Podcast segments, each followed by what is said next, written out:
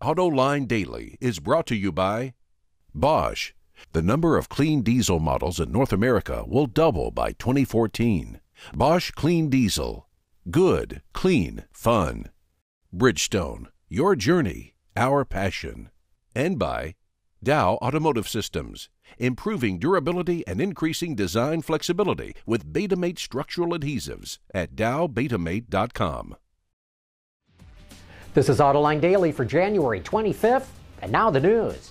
In last night's State of the Union address, President Obama said the U.S. auto industry is back. And he's right. But you know, there's more to the story than just the U.S. The entire NAFTA region is back.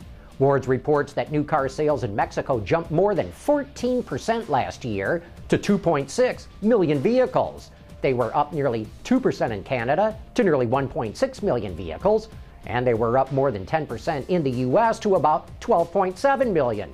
All told, sales in NAFTA hit nearly 17 million units, and that's getting close to the size of the Chinese market. Japanese auto supplier Yazaki was hit with a record fine from the Japanese government over a bid rigging scheme involving wire harnesses. According to the Mainichi Daily News, Yazaki must pay about a 125 million fine, the highest penalty for a single company under Japan's anti-monopoly law. Sumitomo, Fujikura, and Furukawa were other companies involved. Sumitomo and Fujikura were fined, but Furukawa escaped punishment because it told authorities about the scheme before they started investigating.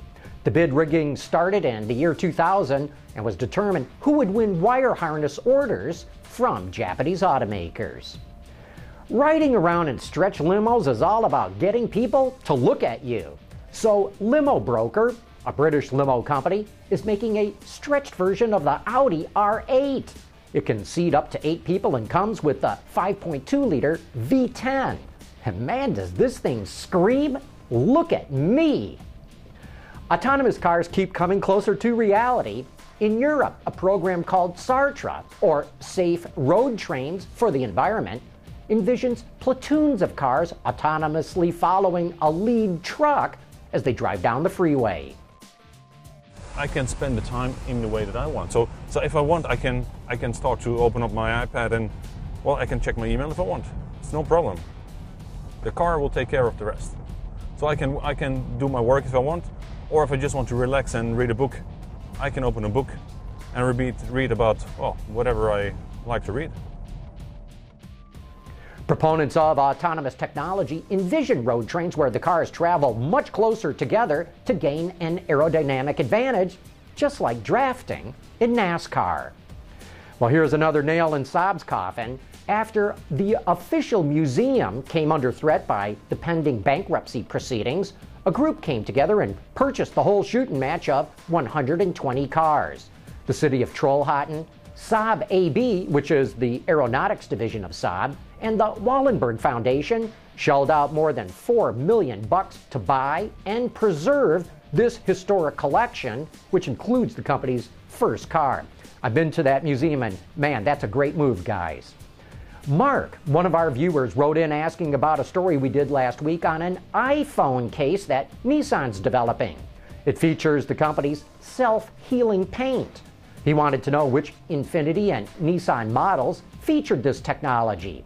Well, we got in touch with the company's PR department, and here's the skinny. Currently, no products in the U.S. utilize scratch shield paint. However, the Murano, the 370Z, and X Trail in the UK feature it. We're also told that Infiniti products in Europe have it as well. It's a pretty fascinating technology. The clear coat features a soft resin that actually allows scratches, which are indentations, to pop back up after a little while. Hit the link in today's show notes at Autoline.tv for a more in depth explanation of how Scratch Shield paint actually works. And coming up next, it's time for You Said It.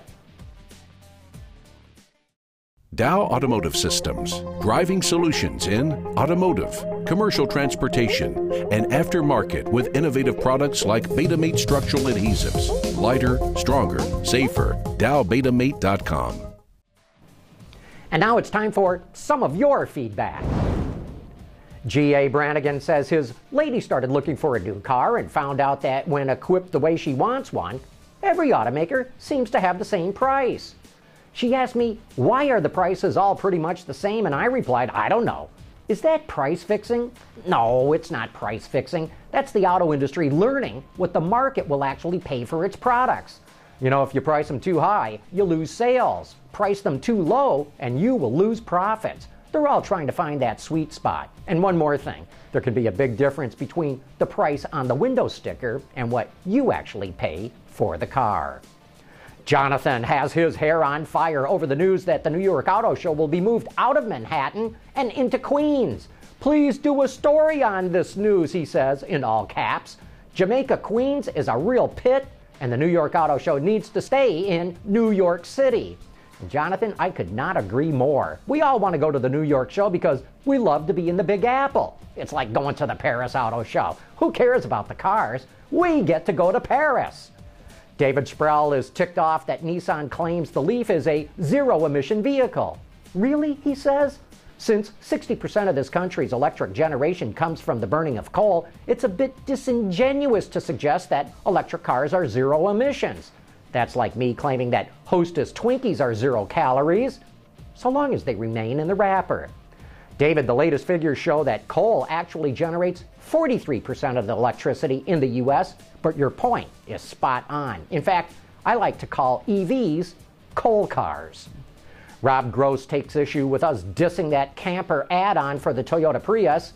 I said it put the UGG in ugly, but he says, ugly or not, we need some fr- environmentally friendly campers on the market. I am glad to see that the Prius RV is for sale. The days of average income families being able to cross the continent in 8 mile per gallon monoliths are pretty much behind us. Rob, I agree. We need environmentally friendly RVs, but they don't have to make them ugly. Last week, Dave saw Autoline this week with China expert Michael Dunne, who noted that in China, the nickname for Cadillac is Baojun, which means dumb and heavy. Dumb and heavy, he says. We in the U.S. have words we use to describe goods from China, but I can't say them here. Thanks for all your letters and comments. We love to go through them all. And while you're thinking of writing to us, we'd love to get any questions that you would like to pose to the people that I will be interviewing at the Washington, D.C. Auto Show tomorrow, starting at noon.